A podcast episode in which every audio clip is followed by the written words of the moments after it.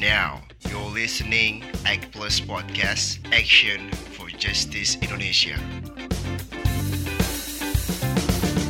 Hai, ketemu lagi di podcast Act Plus Action for Justice Indonesia barengan sama gue Dewi Hanafi. Ini adalah podcast dari Aksi Keadilan Indonesia, sebuah organisasi yang bergerak dalam upaya keadilan untuk pengguna nafza. Kita sudah sampai di episode ketujuh dan kali ini kita akan ngomongin tentang pengurangan dampak buruk narkotika atau yang biasa disebut harm reduction. Ini adalah sebuah pendekatan penanganan narkotika yang sudah ada sejak lama di Indonesia. Nah, untuk mengupas bahasan yang satu ini, gue akan ditemenin sama Mas Ferry Kamil, seorang yang dikenal sebagai salah satu dedengkotnya harm reduction di Indonesia, yang juga mengelola halaman Facebook UTHR alias Universitas Terbuka harm reduction. Dan juga narasumber satu lagi akan ada Mbak Belinda sebagai salah satu perempuan yang mengakses layanan harm reduction di Indonesia. Kalau gitu kita boleh ke Mas Ferry dulu deh yang juga sudah hadir di sini. Halo Mas Ferry, apa kabar? Alhamdulillah, selamat malam Dewi. Malam sehat ya Mas ya? Alhamdulillah, sehat-sehat. Alhamdulillah. Mas Ferry boleh diperkenalkan dulu nggak nih, Mas Ferry uh, sekarang tuh berkegiatannya lagi sibuk ngapain, aktivitasnya lagi di perihal apa? Iya, saya masih di apa sebagai peneliti di Pusat Penelitian HIV AIDS Atmajaya mm-hmm. dan uh, beberapa waktu terakhir ini saya agak sibuk dengan atau lagi asik gitu ya dengan uh, kegiatan satu di UTHR kita mengadakan uh, kelas-kelas harm reduction. Jadi ada tiap minggu ada kelas. Mm-hmm. Kemudian bulan lalu kita baru mengadakan dengan Yakeba itu dukungan dari Yakeba dan kawan-kawan yang lain mm-hmm. um, asesmen situasi penggunaan nafsa di masa pandemi COVID. Nah, jadi mm. itu yang agak menarik. Itu menarik sih, menarik ya Mas Ferry ya. Oke, nanti kita akan ngobrol lebih lanjut, tapi sekarang juga pengen nyapa Mbak Belinda dulu nih yang juga sudah hadir. Halo Mbak Belinda. Halo Mbak Dewi, selamat malam. Selamat malam, malam juga kabar? Mas Ferry semua. Iya, baik, sehat Mbak. Baik, sehat ya, puji Tuhan, Alhamdulillah. Mbak Belinda hmm. boleh uh, perkenalkan diri dulu, aktivitasnya yeah. ngapain aja, sekarang lagi sibuk ngapain? Ya, kalau saya saat ini sih kesibukannya sebenarnya sebagai relawan aja, relawan di dalam masih dalam program Hamad Reduction juga, maksudnya membantu teman-teman gitu ya. Mm -hmm. Dan selain saya menjadi relawan pada saat ini gitu di situasi kemarin saya juga sempat pernah menjadi penerima manfaat di dalam salah satu programnya Hamad Reduction juga kayak gitu sih. Oke. Okay. Oke, okay. nah ini sekarang kita balik lagi ke Mas Ferry deh nih. Tadi udah sempat mm-hmm. bilang kalau sekarang juga berkegiatan dalam uh, assessment tentang narkotika di masa pandemi ini gitu ya. Tapi sebelum mm-hmm. ke situ, ini kalau misalnya tentang situasi penanganan narkotika selama ini di Indonesia, Mas Ferry boleh cerita nggak seperti apa? Apa? Kalau bicara tentang penanganan narkotika selama ini ya, jadi uh-uh. agak panjang itu kisahnya. Tapi kita lihat dari responnya gitu ya. Uh -huh. Jadi walaupun Indonesia itu sudah ada respon awal kira-kira tahun 71 ya berdirinya RSKU terhadap masalah nafsa itu karena kita ikutan menandatangani meratifikasi untuk konvensi tunggal dari permasalahan drugs itu uh, dan tapi belum ada reaksi apa-apa dari antara tahun 71 itu selain dari RSKU yang berdiri gitu ya. Mm -hmm. Nah, ada mm -hmm. katanya tapi belum kelihatan. Nah, mulainya okay. itu ketika uh, tahun 97 ya. 97 undang-undang narkotika itu nomor 5 dan nomor 22 tentang satu narkotika satu psikotropika. Itu mulai itu tapi juga karena keburu apa krisis ekonomi dan sosial waktu itu ya. Jadi mm -hmm. agak perbaikan nah tahun 99 itu dibentuk BKNN mulai ada geliat sedikit karena waktu itu uh, setelah apa masa apa uh, reformasi yang masih baru hmm. dan tahun 2001 mulai itu betul-betul uh, sudah menjadi dari BKNN Badan Koordinasi menjadi Badan Narkotika Nasional. Jadi BNN dan, ya? Ya, di waktu itulah mulai gitu ya dengan uh, semakin banyak orang-orang yang terkena kasus karena hukumnya sudah ada begitu ya dan Nah, kalau kita ikuti mungkin yang 10 tahunan terakhir misalnya, karena mm -hmm. setelah Undang-Undang 97 itu kemudian kita sempat mengalami undang-undang yang baru lagi, Undang-Undang 35 ya, tahun 2009. Mm -hmm. Nah, itu semangatnya bagus. Jadi undang-undang itu sudah membedakan antara berharap ada perlakuan yang berbeda antara pada pengguna nafsa atau para mm -hmm. penyalahguna kalau sebutan dalam undang-undang mm-hmm. Dengan para pengedar begitu. Tapi okay. sayangnya dalam implementasi itu belum ter apa belum tercermin gitu ya semangat itu oh. tadi. Oke. Okay. Oke, okay, jadi baru secara tertulis aja tuh ya di diferensiasi antara penyalahguna dan pengedar, iya. tapi dalam tindak nyatanya belum terlalu kelihatan gitu, Mas Ferry ya? Belum terlalu kelihatan gitu ya. Bahkan setelah mm -hmm. ada beberapa surat edaran dari Mahkamah Agung, surat edaran dari Jaksa Agung gitu ya, bahkan ada peraturan bersama tahun 2014 kemarin dari enam menteri gitu ya, termasuk Ketua MA dan yang lain-lain itu tetap saja apa situasinya uh, kalau kita lihat statistiknya itu angka kasus narkotika itu meningkat terus gitu dari tahun ke tahun.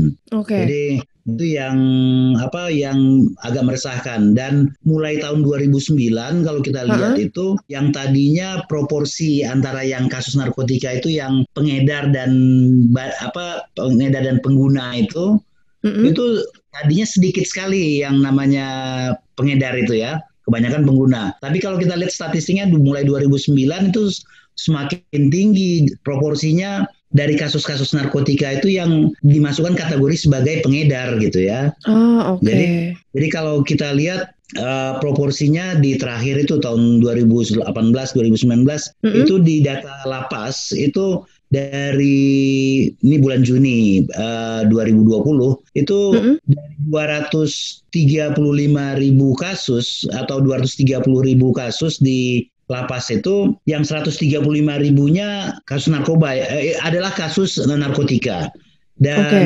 berarti lebih dari separuh itu. Iya, nah, yeah, yeah, yeah. yang agak miris itu masih banyak dari kasus itu adalah kasusnya karena penggunaan gitu, kira-kira 40 persen. Hmm, nah, okay. Sementara yang 60 persen masuk kategori sebagai pengedar. Walaupun kalau kita lihat lagi lebih detail, ternyata hmm. mereka sebenarnya juga kan terkena dengan uh, di undang-undang kita itu pasal yang uh, masuk kategori apa menyimpan, memiliki atau menguasai dan itu hukumannya sama dengan uh, masuk kategori pengedar gitu ya. Jadi oh, okay. nah itu yang agak apa agak miris gitu ya melihat ya, situasinya. Ya. Oke, okay. ini uh, boleh di ini enggak sih uh, Mas Ferry tadi karena uh, Mas Ferry juga hmm. bilang habis melakukan assessment tentang narkotika di masa pandemi ini boleh di share sedikit nggak insight-nya secara singkat apakah ada bentuk penanganan yang berbeda gitu secara signifikan di saat sekarang kita lagi mengalami masa pandemi seperti ini, Mas? Iya.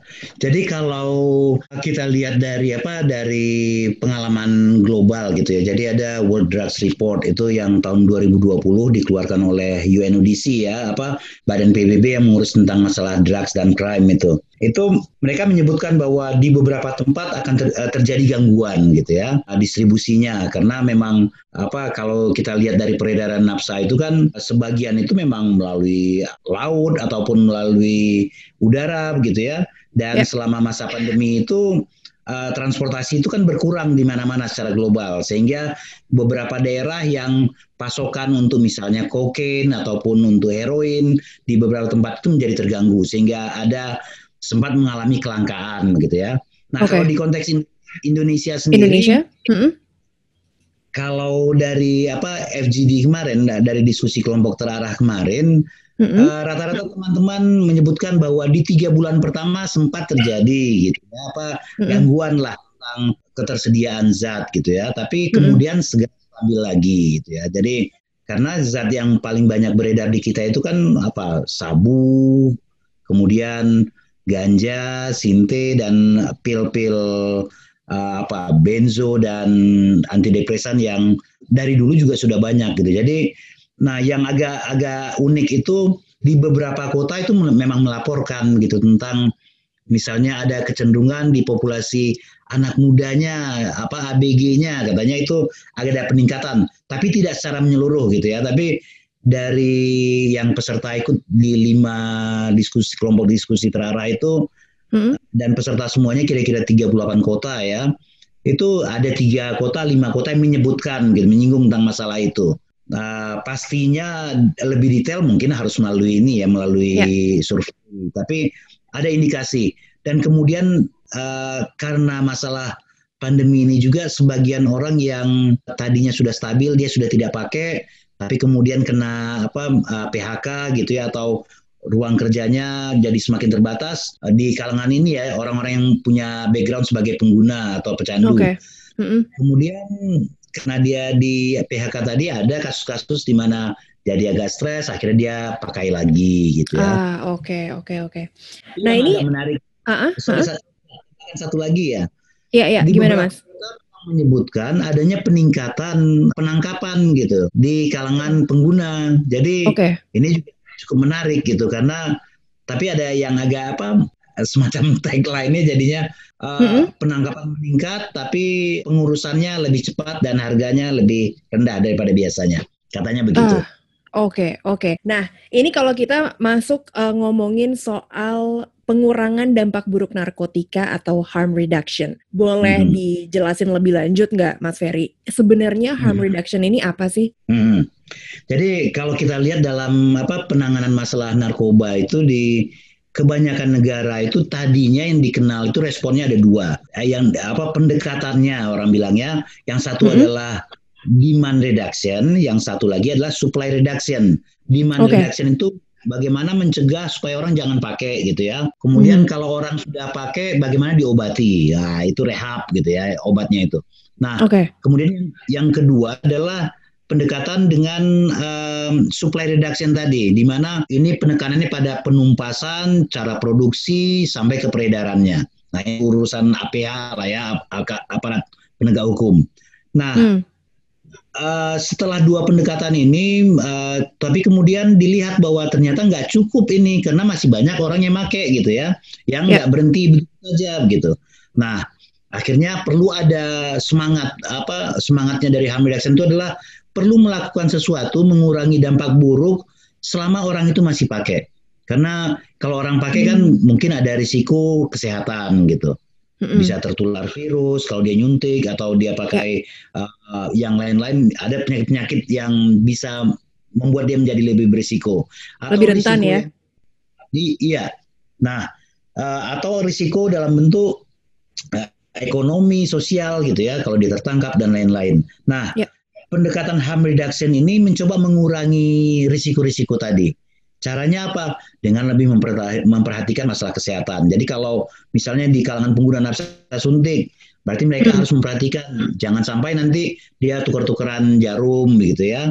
Nah, kemudian uh, untuk yang penggunaan zat lain, misalnya hmm. sabu yang di beberapa intervensi yang ada itu memberikan pesan-pesan kalau Anda menggunakan sabu uh, harus hati-hati, istirahat harus cukup, makan cukup dan apa minum juga cukup. Jangan sampai orang kelupaan minum, kelupaan makan, badannya jadi semakin lemah gitu ya, dan penyakit-penyakit okay. lain masih makin mudah masuk. Jadi di situ penekanannya tuh tentang harm reduction mengurangi mm -hmm. dampak buruk dari pengguna nafsa. Dan okay. di Indonesia walaupun masuknya tadinya melalui program AIDS, mm -hmm. uh, karena di waktu itu di Indonesia sudah cukup tinggi ya uh, prevalensi tingkat apa HIV di kalangan pengguna nafsa suntik itu sampai 56 persen gitu dan uh, sehingga masuknya uh, program harm reduction itu melalui program AIDS. Tapi oh, sekarang teman-teman okay. sekarang sudah apa bahkan saya dengar itu kawan-kawan yang jadi mitranya BNN mm-hmm. atau Kemsos mereka juga ada outreach, ada penjangkauan dan mereka mulai menyentuh juga ke para pengguna yang masih aktif gitu ya. Jadi okay. sudah mulai semakin umum lah tentang harm reduction ini. Oke, okay, berarti kalau kita ngelihat uh, perjalanannya selama ini di, di Indonesia, Mas Ferry, uh, hmm. sebenarnya bagaimana sih tingkat atau dampak keberhasilan harm reduction yang sudah dilakukan selama ini di negara kita? Ya, kalau kita lihat apa pengalaman Indonesia itu untuk mengadopsi atau memulai mempraktekkan pendekatan harm reduction ini mm-hmm. memang masih beratnya di pengalaman kita di penggunaan nafsa suntik ya. Jadi okay. di untuk mencegah HIV/AIDS-nya dan itu berhasil, sangat berhasil saya bilang. Uh, mm. Karena apa? Hasilnya dulu waktu kira-kira tahun 2003 itu prevalensi HIV di kalangan penasun itu pengguna nafsa suntik ya. ya. Itu kira-kira 52 persen. Tapi bisa ditekan dengan program-program yang dijalankan, penjangkauan, ada penyediaan alat suntik steril, kemudian ada kegiatan apa konseling edukasi di lapangan, termasuk juga uh, kegiatan terapi rumatan metadon itu sampai menekan ke angka 36 persen. Jadi itu salah satu keberhasilan terbesar dalam program HIV/AIDS di Indonesia gitu ya. Okay. Dan juga uh, program harm reduction di Indonesia itu sudah membuka pintu untuk adanya layanan tadi layanan alat suntik steril menjadi ada gitu ya, lebih bisa hmm. diterima. Kemudian layanan terapi rumatan metadon yang tadinya di terutama di aparat penegak hukum tadinya agak keras gitu ya, wah itu mengganti hmm. obat zat yang lain saja katanya. Tapi okay. akhirnya bisa kita lakukan dan termasuk uh, intervensi di lapas. Lapas itu tadinya kan susah mau masuk ke sana gitu ya dari kalangan luar gitu. Tapi dengan pendekatan yang bagus, uh, kira-kira 2003-an, 2004 dan Dirjen Pas, artinya dari Kemenkumham membuka pintunya untuk LSM-LSM bekerja sama dengan lapas-lapas atau rutan gitu. Jadi hmm. hasilnya cukup bagus waktu itu dan mudah-mudahan ke depan nanti bisa kita tingkatkan lagi. Oke, nah sekarang kita uh, beralih ke Mbak Belinda nih. Mbak Belinda boleh diceritain nggak pengalaman dirimu mengakses layanan harm reduction selama ini itu seperti apa? Iya, makasih Mbak Dewi. Kalau bicara tentang apa saja yang sudah saya akses dalam layanan program pengurangan dampak buruk selama mungkin gini. Saat ini memang saya sudah berhenti dari penggunaan nafsa, cuman terakhir itu hmm. memang saya pernah uh, saya relapse gitu di tahun 2019 kemarin gitu. Dan saat ini bergabung dengan relawan dalam iniannya Woman Voice. Jadi kalau melihat situasi akses layanan HR dalam satu tahun terakhir lah ya dari 2019 di 2020, mm-hmm. memang sebenarnya ada beberapa yang tadi kalau tadi Mas Ferry bilang gitu satu sisi keberhasilan dari layanan HR adalah dalam menekan angka penularan HIV memang cukup berhasil. Yeah. Tapi sebenarnya situasi yang terjadi terakhir di sekitar 2015 2016 hmm. gitu dari uh, peredaran narkotika jenis heroin yang yang sempat berhenti, maksudnya tidak ada lagi uh, heroin, sehingga hmm. pengguna nafsa beralih kepada penggunaan sabu yang kayak tadi Mas Ferry bilang. Okay. Nah, situasi tren tren penggunaan nafsa ini juga sebenarnya cukup berpengaruh gitu di dalam program uh, harm reduction itu sendiri. Dan kalau dalam satu tahun terakhir yang saya lihat dan yang saya rasakan waktu itu ketika saya sebagai penerima manfaat adalah untuk dalam sembilan layanan komponen harm reduction sebenarnya me memang sudah tersedia di layanan kesehatan masyarakat. Maksudnya puskesmas layanan yang paling paling dekat gitu ya. Yeah. Mulai dari ketersediaan jarum suntik gitu, pemeriksaan VCT, TB, Hep C, memang sudah sudah mulai diakomodir oleh pemerintah atau oleh dinas kesehatan kita. Tapi yang hmm. yang paling paling berasa adalah dalam satu tahun terakhir itu ketersediaan jarum suntik itu sudah tidak ada. Bahkan puskesmas sendiri ketika teman-teman datang gitu ke puskesmas untuk minta akses jarum suntik itu mm-hmm. itu nggak ada. Kita datang ke LSM juga LSM sendiri mm-hmm. sudah tidak didukung di dalam ketersediaan jarum suntik baik mm-hmm. oleh donornya ataupun oleh layanan yang bekerja sama dengan LSM tersebut, Mama. Okay. Dan akhirnya dalam kesulitan dengan pengadaan jarum suntik ini beberapa hmm. beberapa dari teman-teman ya kalau yang yang sudah teredukasi dengan baik gitu dengan pemahaman HR sebenarnya termasuk saya saya masih bisa beli kapotik gitu tapi ada satu ya. dua hal dalam ketika kita dalam kecanduan kan kita nggak sempat lagi untuk datang ke apotik nah di situlah terjadi lagi sebenarnya bahwa ya. jarum suntik ini sebenarnya kemarin ini juga cukup sudah apa kritis sebenarnya dan beberapa teman mulai lagi yang sharing sharing jarum suntik kayak gitu kan mm. Terus untuk layanan selama pandemik juga akhirnya karena semua situasinya orang fokus pada pada COVID, ya. ketika dalam ingin mengakses layanan kesehatan kayak kita mau apa pemeriksaan kesehatan terkait kesehatan yang lain nih maksudnya kayak pemeriksaan IMS gitu atau ya. pemeriksaan ya. uh, kemarin itu terakhir saya periksa uh, mau datang ke Polikeswa juga itu juga udah jadi sulit karena jamnya bukannya berubah tapi orang lagi semua terkonsentrasi di sana gitu. Jadi fokusnya uh, yang lagi berubah, fokusnya iya, lagi ke iya, pandemi terus semua akhirnya, ya. Mm. Uh, uh, dijanji, yaudah nanti datang aja lagi minggu depan, nanti okay. tunggu dokter dokter A datang atau kayak gitu. Mm. Nah hal-hal seperti ini juga kan sebenarnya cukup cukup ini ya ketika orang datang ke layanan, apalagi khususnya teman-teman pengguna nafsa, itu kan sebenarnya mm-hmm. sudah cukup sulit buat mereka untuk mau datang ke layanan aja udah bagus betul, gitu. Betul. Tapi ketika sampai mm-hmm. ke layanan, uh, layanan itu yang yang tidak men, tidak ada atau tidak tidak sedang ini, akhirnya kan membuat teman-teman jadi, aduh ngapain lagi sih kan datang ke puskesmas yeah. gitu, toh? Iya yeah, iya. Yeah. Toh nggak orang lagi tidak mendapatkan semua, pelayanan juga gitu jadinya ya nggak nggak ada dapat apa-apa dan hmm. balik lagi kalau kita mau ngomongin tentang akses jarum suntik gitu selama satu tahun terakhir ini sangat pada dan itu bukan hanya terjadi di Jakarta saya rasa tapi beberapa teman-teman di daerah yang lain juga semua punya masalah yang sama sih. Oke, okay. tapi kalau menurut Mbak Belinda sendiri melihat situasi layanan HR di Indonesia, apakah sudah termasuk sensitif gender Mbak? Nah, kalau tadi aja. Sementara hmm. gini Mbak, saya saya juga mumpung ingat juga bahwa sebenarnya gini, uh, uh, layanan hamil reduction yang yang saat ini kan kebijakannya memang hanya masih mendukung kepada penggunaan nafsa suntik untuk teman-teman yeah. penasun. Gitu. Yeah. Padahal situasi terakhir dengan tren peng, uh, perubahan perubahan penggunaan zat itu -hmm. sudah banyak yang orang berhenti berhenti makan narkotika suntik terus sempat pakai sabu atau dengan zat yang lainnya. Yeah. Nah, itu juga yang akhirnya membuat pengguna nafsa lainnya, maksudnya teman-teman di luar dari pengguna jarum suntik, itu hmm. juga agak cukup sulit untuk bisa mengakses di dalam layanan HR itu ah. sendiri sebenarnya kan.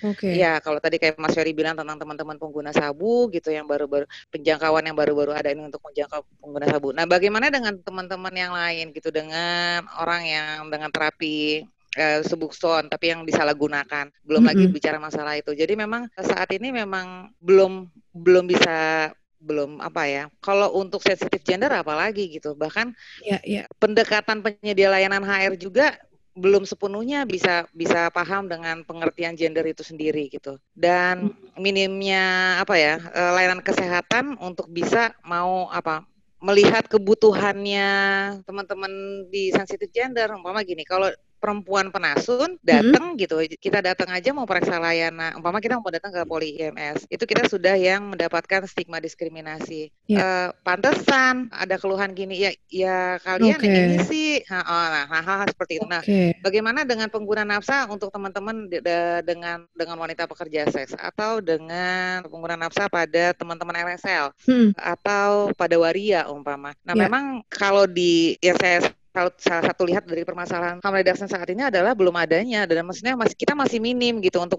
melakukan hmm. pendekatan baik dari penyedia layanan HR itu sendiri kepada sensitif gender maksudnya pada teman-teman di luar dari populasi penggunaan nafsa suntik. Oke, okay, oke. Okay. Berarti sebenarnya masih banyak sekali hal yang perlu diperbaiki gitu ya dalam hal layanan HR di Indonesia. Ini mm -hmm. kalau kita balik ke Mas Ferry nih, menurut Mas Ferry isu apa aja sih yang perlu diperhatikan dalam konteks penanganan narkotika di Indonesia, Mas? Iya, um, jadi kita masih punya banyak isu itu ya. Tadi kan sudah disinggung bahwa angka kasus narkotika kita itu masih tinggi dan artinya konsekuensinya adalah pemidanan juga semakin tinggi.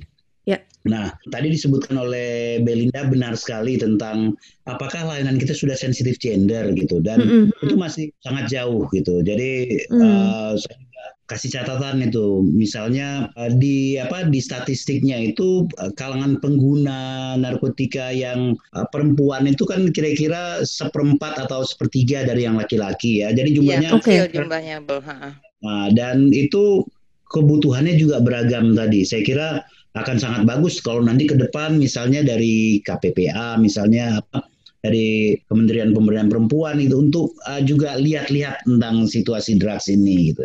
Nah, um, beberapa hal yang saya catat di sini, pertama ada tentang masalah pemenjaraan yang tidak perlu dalam tanda petik ya. Jadi mm-hmm. kalau kita lihat dari perkembangan global itu dari 2008 UNODC sudah menyerukan itu pembedaan perlakuan antara pengguna dan pengedar gitu ya.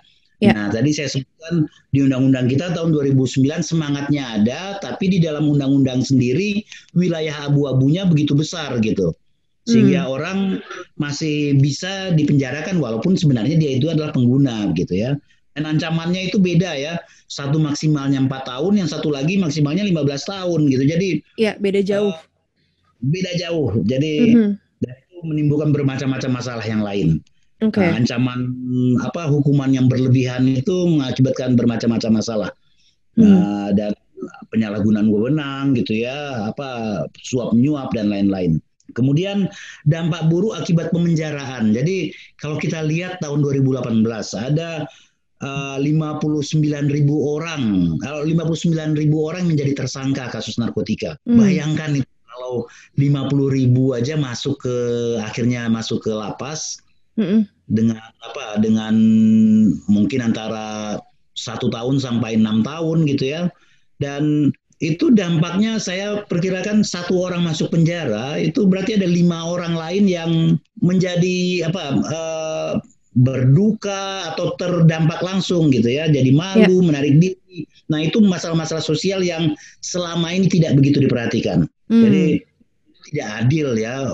Jumlahnya kalau tadi 50 ribu kali 5 250 ribu orang menjadi depresi dan lain-lain itu. Jadi itu perlu diperhatikan saya kira Kemudian okay. akses pada pengobatan. Jadi kalau dilihat tahun 2011 kemarin mengikuti undang-undang itu, terus ada salah satu poin dalam undang-undang kita itu adalah wajib lapor. Alasannya hmm. untuk meningkatkan akses pada pengobatan pada pecandu. Tapi dalam prakteknya kan wajib lapor ini apa bahkan di dunia itu semakin ditinggalkan gitu ya untuk mendapatkan akses uh, pengobatan atau treatment hmm. terus orang harus melaporkan dirinya gitu. Itu agak bertentangan dengan apa ya. uh, sifat dari orang coba bersembunyi ya kalau dia masih pakai gitu apalagi dengan situasi ya. di mana ancamannya adalah dia masuk dalam kategori masuk. perbuatan kriminal gitu ya. Betul. Jadi nah itu mungkin saya pikir mudah-mudahan nantinya akan dievaluasi atau didorong untuk pemerintah mengevaluasi kebijakan ini. Oke. Okay. Kemudian okay. Mm-hmm. Ada dua poin yang saya uh, catatan sedikit eh, Mbak, eh, Mbak Dewi ya tentang yeah. pendekatan masa, kesehatan masyarakat perlu kita kemukakan gitu. Jadi daripada pendekatan keamanan. Jadi ini yang apa kalau kita lihat kan respon dari narkotika kita itu masih yang terdengarkan tentang masalah pemberantasan. Kemudian pemberantasannya pada peredaran dan mm. ternyata yang nah di peredaran itu adalah yang kelompok-kelompok yang sebenarnya kebanyakan uh, orang-orang yang masuk kategori pengguna begitu ya. Jadi kalau pengguna seharusnya dilakukan pendekatannya dengan kesehatan masyarakat gitu. Kecuali kalau orang itu terlibat dalam kriminal yang lain gitu ya. Nah, satu lagi kalau dibandingkan dengan perkembangan global drugs policy, kebijakan drugs secara global itu banyak negara-negara lain itu sudah mendapatkan manfaat. Tadi angka apa pemenjaraannya menjadi turun turun misalnya. Kemudian akses pada layanan semakin meningkat dan akses pada obat-obatan yang legal itu bisa dengan harga terjangkau gitu ya. Misalnya obat-obatan dari psikiater atau obat-obatan untuk apa psikofarmakologi gitu ya. Mm-hmm. Nah, ini uh, di kita masih terbatas gitu sehingga orang larinya ke mana ke pasar gelap lagi gitu ya. Okay. Dan jenisnya juga bermacam-macam pil itu sekarang. Ah, nah, satu catatan terakhir adalah tentang pemantauan zat. Kita itu saya apa melihat mengamati situasi ini di negara-negara lain itu artinya yang cukup maju dan responnya bagus ya di Amerika, Eropa Barat, Australia itu mereka punya sistem pemantauan gitu tentang zat-zat apa saja yang beredar sehingga hmm. kalau ada zat yang ini terlalu berbahaya mereka bisa informasikan ke masyarakat gitu. Nah kita tidak punya mekanisme itu. Jadi mungkin beberapa hal itu perlu di apa diperbaiki dan pendidikan saya kira pendidikan ya. drugs kita itu uh, pendidikan tentang masalah narkoba itu tidak cukup tentang masalah oh ini jenisnya kemudian ini mengakibatkan orang menjadi seperti ini tapi harus ya. lebih dialogis ya lebih partisipatoris dan lebih hmm. lebih inilah sesuai dengan kondisi anak-anak kita sekarang gitu nggak hmm. cukup dengan apa just say no nggak cukup lagi yeah, gitu. yeah, tapi yeah. Um, lebih mengedepankan apa dialog sehingga mereka lebih tertarik untuk isu ini dan lebih hati-hati. Slogan kampanye Say No to Drugs tuh rasanya jadinya udah usang banget ya Mas Ferry ya kalau di yeah. masih diterapkan sampai saat ini ya. Iya. Okay. Jadi kalau kita lihat uh -huh. itu catatan sedikit tentang itu kan ucapan di, di apa di apa jawaban dari Nancy Reagan ya tahun 81 itu. Betul Jadi, betul. Ditanya oleh wartawan bagaimana cara kita melakukan pencegahan ke untuk anak-anak kita dan dia bilang uh, spontan aja oh just say no to drugs. Dan yeah, itu yeah, yeah. waktu itu uh, cilakanya kemudian 20 tahun kemudian kita masih pakai itu kan sayangnya. Masih pakai itu, benar benar benar. Iya iya. Oke, sekarang uh, dari Mbak Belinda nih, uh, aku juga pengen tahu mungkin dari Mbak Belinda ada rekomendasi apa nih kira-kira untuk layanan HR dan penanganan narkotika yang ke depannya bisa lebih baik di Indonesia? Iya, uh, mungkin catatan tambahan tadi kalau selain dari yang Mas Ferry udah bilang ada beberapa hal yang mesti dicatat gitu ya uh, untuk layanan HR ke depan. Kalau mm -hmm. dalam uh, persepsi saya sebagai penerima manfaat, kita tuh belum, maksudnya gini, layanan HR yang saat ini tuh belum memberikan perlindungan secara, uh, penuh gitu ya terhadap kebutuhan hak dan hak asasi uh, manusia terhadap pengguna nafsa, baik dalam layanan sosial, hukum, kesehatan kayak tadi itu.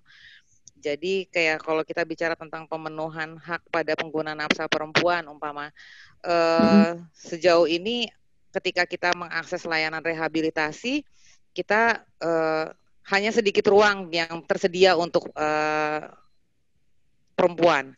Dan bahkan kalau untuk konselor perempuan sendiri mungkin hanya satu uh, berbanding berapa dengan uh, konselor laki-laki gitu. Ini kalau dalam bicara tentang akses rehabilitasi. Yeah. Terus di dalam uh, rehabilitasi juga orang lebih cenderung kepada pe, apa ya perawatan atau assessment dalam penggunaan nafsanya saja gitu. Jadi ketika orang masuk ke dalam rehabilitasi, khususnya kita teman-teman perempuan, mm-hmm. mereka suka uh, terlupakan ketika mereka harus menanyakan tentang masalah uh, kesehatan kita, umpama kesehatan uh, reproduksi. Yeah. Jadi ada satu kasus di mana kayak kemarin teman ada masuk ke salah satu rehabilitasi uh, tempat lain gitu, mm-hmm. dia hanya diperiksa tentang narkot, uh, diperiksa narkotes urin tesnya saja, tapi begitu di dalam katanya dia hamil gitu. Nah ini kan nggak mm. bisa ke track gitu bahwa uh, apakah hamil ini dari luar atau memang hamil ini dari dalam. Karena begitu kita masuk ke layanan uh, umpama kayak di lapas gitu, rutan gitu atau ke rehabilitasi, mm-hmm. uh, kita tuh nggak pernah diberikan konseling uh, atau diberikan apa sih uh, pemeriksaan untuk uh, ya itu tadi terkait dengan dengan kesehatan reproduksi atau kehamilan atau kayak gitu-gitu. Jadi orang lebih cenderung kepada uh, penggunaan nafsanya aja gitu. Jadi diperiksa hanya diberikan narkotes untuk cek urin cek urin nafsanya gitu. Tapi untuk hmm. uh, yang kebutuhan lainnya tidak. Nah maksudnya gitu. Jadi belum ada pemenuhan hak di dalam hal itu. Terus kalau bicara tentang hak asasi, eh tadi yang bicara tentang pada teman-teman gender, uh, sensitif gender, mm-hmm. pengguna nafsa saat ini kan sudah cukup banyak ini ya, apalagi ATS ini banyak tidak hanya dipakai untuk orang orang-orang yang menggunakan nafsa, maksudnya, tapi lebih kepada WPS juga sekarang sudah uh, ada beberapa yang menggunakan, belum teman-teman LSL kayak gitu, teman-teman dari Waria juga. Nah itu kan terkait dengan ketika mereka ditangkap gitu, terus mereka yang apa begitu mendapatkan pemeriksaan di BAP juga mereka justru yang di stigma diskriminasi gitu mm-hmm. bukan masalah tentang bahwa mereka punya hak untuk dapat pengguna nafsa saat ini kan sebenarnya nggak udah nggak lagi disumbangkan oleh dari penasung gitu. Justru yang lebih banyak saat ini adalah pengguna nafsa pada jenis lain, terutama umpama sabu kayak gitu kan ya. Nah, sementara akses yang ada di layanan kesehatan saat ini hanya cenderung melayani untuk kebutuhannya teman-teman penasun gitu. Tapi bagaimana dengan pengguna nafsa lain? Bagaimana juga yang tadi kalau seandainya itu bersinggungan dengan uh, populasi lain kayak teman-teman tadi yang waria, yang LSL gitu ketika yeah. mereka harus menggunakan nafsa gitu terus mereka harus datang ke puskesmas. Begitu sampai puskesmas ini namanya atas nama KTP perempuan tapi mereka rata-rata nggak punya KTP kalau teman-teman waria kayak gitu-gitu kan ya kalau oh, di okay. KTP KTP-nya laki-laki gitu kan tapi yeah, yeah, yeah. tapi ya ya hal-hal yang kayak gitu jadi aksesibilitas selama ini yang disediakan oleh penyedia layanan kesehatan juga itu belum belum apa ya belum cukup mengakomodir kebutuhannya teman-teman sih gitu Oke, okay. berarti bisa dibilang rekomendasinya adalah supaya ke depannya harusnya layanan HR ini bisa lebih inklusif diperluas selain untuk ya. uh, diperluas selain untuk uh, sensitif gender tapi juga untuk pengguna nafza yang bukan hanya suntik aja gitu ya. Iya. Dan okay. sama kayak gini, salah mm -hmm. satu ini juga sih Mbak, kalau kita ngeliat dari teman-teman uh, yang warga, warga binaan yang keluar dari lapas gitu, selesai mereka melaksanakan masa hukuman atau teman-teman yang direhabilitasi. Saya sempat kemarin juga ngobrol-ngobrol gitu dengan Mas Ferry, kenapa sih konsep HR yang sekarang ini nggak diperluas gitu dengan isu terkait dengan ekonomi gitu kayak tadi kalau Mas Ferry bilang kenapa nggak okay. coba dengan uh, Menteri Pemberdayaan Wanita umpama. Tapi kalau saya ngeliat dari sisi ekonomi umpama ada adakah gitu rujukan dari penyedia layanan atau penyedia rehabilitasi gitu ketika orang menyelesaikan uh, treatmentnya gitu tapi bisa menjadi rujukan bahwa ini teman-teman ini sekarang sudah dalam kondisi yang baik gitu. Bisa bekerja sama dengan apa dinas tenaga kerja wilayah atau setempat bahwa teman-teman ini bisa dicoba untuk diberdayakan gitu. Bisa untuk ya boleh bekerja dengan perjanjian umpama probationnya tiga bulan gitu. Tapi maksudnya eh, dukungan-dukungan yang ada pada teman-teman pengguna nafsa kan hanya berhenti sampai di rehabilitasi gitu Terus hmm. bagaimana hmm. ketika rehabilitasi itu selesai? Bagaimana ketika uh, masa hukuman teman-teman yang ada di dalam lapas juga itu selesai? Apakah selama ini sudah ada dukungan gitu dari negara untuk uh, mau apa? Melibatkan teman-teman pengguna nafsa di dalam ya di dalam ini ambil keputusan produktivitas ya. negara ya. gitu kan ya hmm. kosong untuk balik lagi di lingkungan sosial ya. gitu Mbak Belinda ya iya okay. iya untuk dukungan tindak lanjutnya gitu ya setelah selesai dari masa rehabilitasi. Iya. Oke, dari Mas Ferry ada yang bisa ditambahkan mungkin Mas Ferry terhadap rekomendasi untuk layanan HR dan penanganan narkotika di Indonesia supaya lebih baik lagi? Iya, iya. Jadi yang pertama itu saya kira dari obrolan tadi dan data-datanya ya, kita perlu mempertahankan yang sudah ada yang sudah dicapai gitu. Tadi ya. bahwa ada layanan alat suntik steril, walaupun jumlah penggunanya sedikit tapi jangan berarti berhenti itu yang disebutkan oleh apa Belinda tadi juga ya. Jadi ya. yang bagus-bagus itu ada LAS, ada PTRM ataupun bentuk bahwa kombinasi dengan aftercare itu yang sudah keluar dari rehab harus ada tindak lanjutnya gitu. Apakah layanan sosial, ekonomi, kesempatan ekonomi semacam itu perlu di apa dipertahankan dan ditingkatkan lagi. Kemudian okay upaya yang lebih nyata untuk memperkecil angka pemenjaraan dari kasus-kasus narkotika yang kita punya gitu ya. Jadi karena itu kalau bisa kita lakukan menekan angka pemenjaraan itu kalau bisa itu aparat penegak hukum bukan larinya ke penjara tapi prestasi mereka ketika merujuk untuk orang bisa ikut rehab atau uh, bukan pemenjaraan. Jadi itu yang harus kita usahakan ke depan. Dan boleh lagi nggak nih? Sediakan pengobatan dan dukungan sosial itu uh, apa untuk membantu betul-betul membantu orang memperkuat orang bisa keluar dari dunia adiksi gitu ya. Mm-hmm. Jadi, ya, ada ya. kalau kita lihat itu di apa di statistiknya itu yang coba-coba itu 65% gitu ya. Yang reguler itu 26%. Jadi yang hmm. bermasalah itu jumlahnya dari kalangan pengguna itu hanya 16%. Jadi jangan dipukul rata semuanya seolah-olah bermasalah seperti ini, tapi kita berikan dukungan-dukungan. Jadi layanan kesehatan mental baik itu untuk pengguna secara umum ataupun tadi pada kelompok-kelompok khusus perempuan ataupun uh, yang marginal yang lain. Nah, satu lagi kita punya kiblat, kita punya banyak kesempatan pembelajaran dari negara-negara lain yang sudah punya masalah drugs lebih lama, lebih panjang daripada kita. Jadi rekomendasi global itu dari UNGAS uh, 2016 misalnya ada pertemuan PBB membicarakan tentang masalah kebijakan nafsa, kebijakan drugs global itu ayo kita ikuti itu gitu. Jadi mulai dari pencegahan sampai ke uh, penanganan untuk orang yang sudah berma uh, bermasalah atau sudah menggunakan drugs. Nah, jadi intinya respon kita harus perlu diperbanyak dari perspektif kesehatan masyarakat. Bangunlah ya. program ya. yang memang evidence based gitu ya. Artinya yang sudah terbukti memang jalan gitu. Jadi jangan ngarang mm -hmm. sendiri. Ya. Dan ya mudah-mudahan itu akan membantu mengurangi permasalahan eh, yang muncul dari akibat penggunaan nafsa. Oke, ini banyak sekali insight-insight bagus yang udah di-share dari Mas Ferry Kamil dan juga Mbak Belinda sekaligus jadi menutup obrolan kita juga nih untuk episode ketujuh di podcast Act Plus mengenai harm reduction. Gue juga berharap mudah-mudahan di antara semua yang mendengarkan podcast ini mudah-mudahan ya Mas Ferry dan Mbak Belinda mungkin ada ya. pembuat kebijakan amin, yang mendengarkan amin, hal ini jadi amin, bisa amin. membantu mensosialisasikan dan juga ke depannya uh, yeah. membentuk layanan HR dan juga penanganan narkotika yang lebih baik lagi. Siap kalau gitu terima kasih banyak Mas Ferry Kamil dan Mbak Belinda Linda atas waktunya dan juga obrolannya. Sama-sama. Dan buat teman-teman yang sudah mendengarkan, terima kasih banyak. Jangan lupa dengerin juga episode-episode podcast Act Plus yang lainnya dan sampai jumpa di episode berikutnya.